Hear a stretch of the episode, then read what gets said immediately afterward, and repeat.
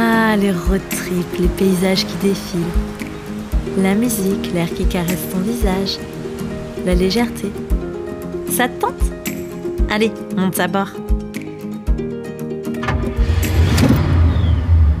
Derrière le volant aujourd'hui, c'est moi, Alban. Une femme avec une grande soif de découverte et d'aventure. Après un burn-out, je suis partie seule en Inde. J'ai compris l'urgence de faire de moi ma priorité et que ce qui m'anime, c'est d'aider les autres à le faire aussi. Comment? En créant des bulles de bien-être. Des endroits sûrs, loin du stress du quotidien, où se côtoient massage, récits de voyage, art-thérapie et human design. Ce van, c'est l'une de ces bulles. Un safe space pour te montrer que voyager est à la portée de tous et te motiver à le faire à ton tour. Alors boucle ta ceinture et let's go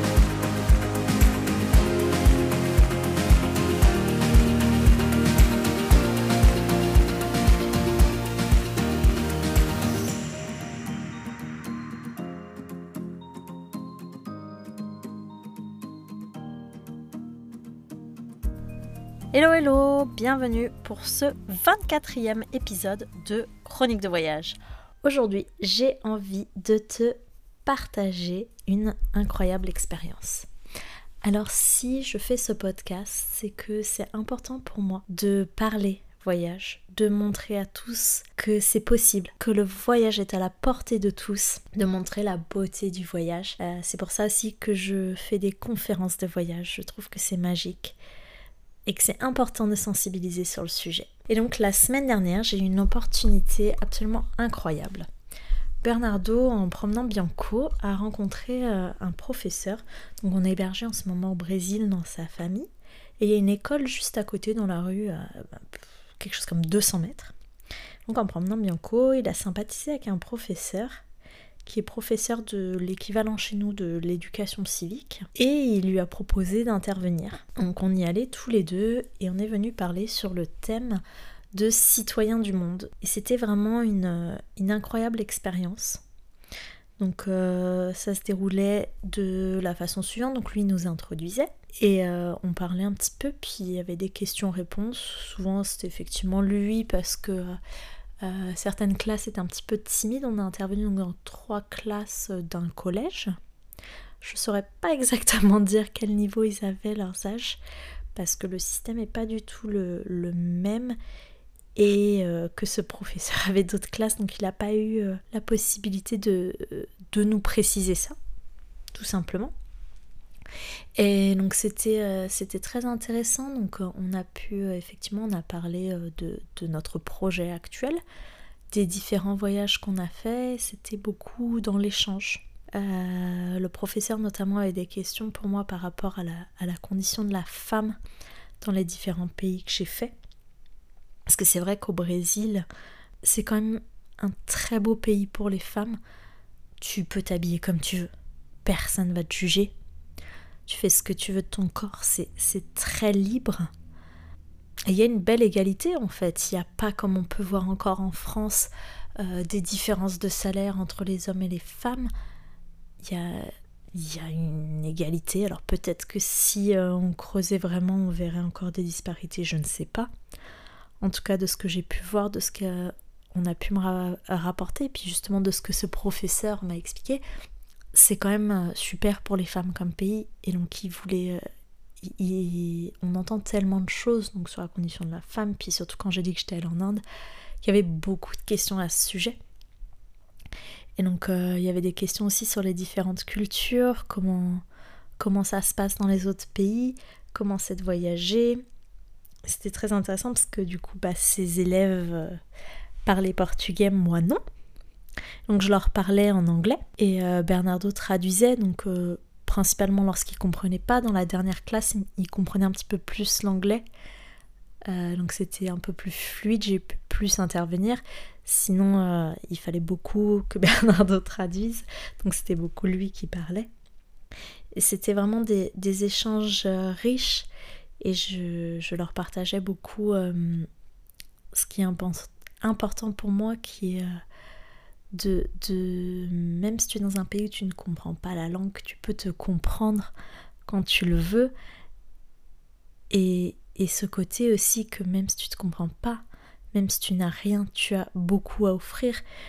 Une anecdote que j'ai racontée dans une des classes et qui après a profondément marqué le professeur, il m'a demandé de la, raconter à chaque fois, c'était quand j'étais euh, confinée à Auroville.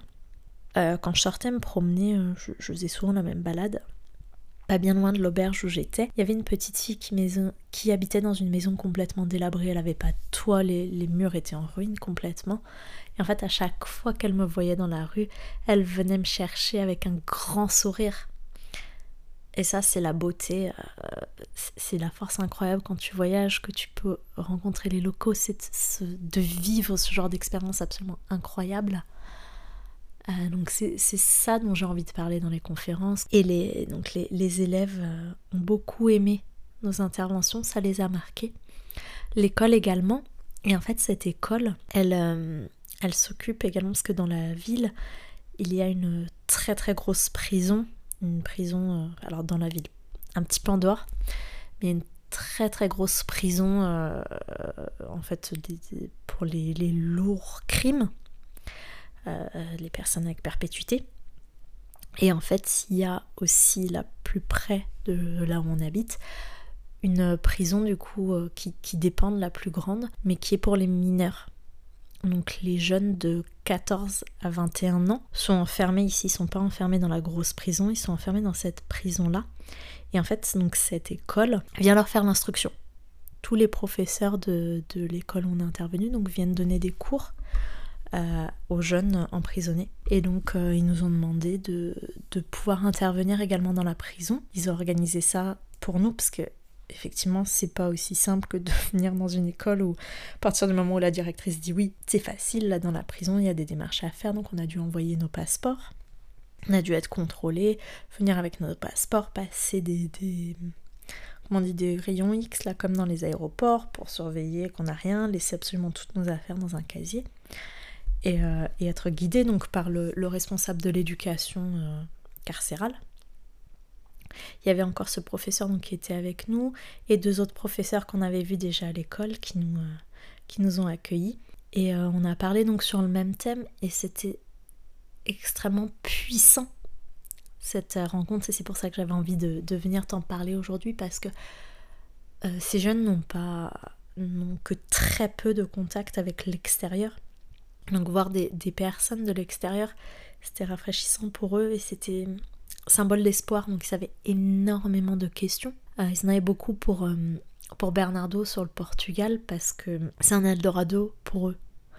Pour les Brésiliens, le Portugal est un rêve, euh, comme beaucoup ont le rêve américain. ils pensent qu'ils peuvent faire de l'argent là-bas. Pour beaucoup de Brésiliens, ce rêve, c'est le, Portugal parce que c'est une entrée sur l'Europe où ils parlent la langue. Donc ils avaient beaucoup, beaucoup d'espoir et ils étaient ils étaient très curieux, beaucoup de questions, c'était très très fort cet échange, euh, très riche. Et là, on, plutôt que de, parler euh, et après euh, laisser venir les questions comme on avait pu faire dans le collège, là c'était beaucoup eux qui ont mené la danse. Ils posaient leurs questions et nous on répondait par rapport à notre vécu, nos expériences. Donc c'était beau, c'était fort. Euh, j'aime aussi beaucoup voir comme euh, chaque intervention, chaque rencontre auprès de personnes est différente. Et c'est une expérience que jamais dans ma vie j'aurais pensé vivre. Si un jour tu m'avais dit tu vas aller parler en prison, j'aurais fait Hein? Ils se racontent. J'ai jamais mis les pieds dans une prison de ma vie. Tu veux que je vienne parler? Et en fait, c'était très très fort. Et aujourd'hui, ça me donne envie en fait de. J'ai toujours envie de faire des conférences de voyage. Je trouve ça beau important, mais ça me donne envie d'aller surtout à la rencontre de personnes parce que c'est important pour moi de montrer à tous, comme je l'ai déjà dit au début de cet épisode, que le voyage est pour tous, mais il y a quand même des cas où les personnes ne peuvent pas voyager. Des prisonniers par exemple, des personnes en EHPAD, des personnes hospitalisées, des personnes qui ont un handicap euh, qui, en tout cas, à un certain moment, les empêche de bouger. Et en fait, euh, j'ai envie d'aller euh, à la rencontre de ces personnes pour leur, leur transmettre, pour les faire voyager à ma façon en fait. Donc je, réfléchis à, comment faire ça, comment pouvoir permettre euh, aux personnes qui ne peuvent pas voyager de quand même voyager. Donc si tu as des idées, si c'est quelque chose que tu fais, si tu as une association que tu connais qui le fait, viens m'en parler, viens me dire parce que j'ai envie de mettre ça en place, je sais pas encore comment. Mais en tout cas, voilà, j'avais envie de te partager ces belles rencontres parce que je trouve ça important de partager sur le voyage. Je voyage pour partager, je voyage pour rencontrer des personnes, découvrir des cultures. Et les interventions comme ça auprès de la population locale, pour moi c'est magique. Ça me permet de voir, de, de voir comment ça se passe dans ces pays. De jamais j'aurais pensé voir intervenir dans un collège au Brésil, de voir comment ça se passe en classe, les différences avec ce que nous on a pu euh, on a pu vivre, moi que j'ai pu vivre en, France, où j'ai été en plus dans des écoles privées catholiques, c'est assez strict, donc voir euh, quand tu arrives dans une classe des collégiens, euh, les pieds sur la table, dos au prof, euh, le téléphone, les écouteurs dans les oreilles, pas se lever quand tu rentres dans une pièce, je me dis mais mes profs que j'ai eus, ça aurait fait une crise cardiaque si vous voyez ça. Donc c'est hyper... c'est beau, c'est fort de pouvoir vivre ces choses-là. Et je remercie la, chance que j'ai, que je me suis donnée, de pouvoir créer ces beaux moments, de pouvoir vivre. J'ai envie de, vivre encore beaucoup de, belles rencontres, de pouvoir propager la beauté du voyage, de continuer à le faire comme ça.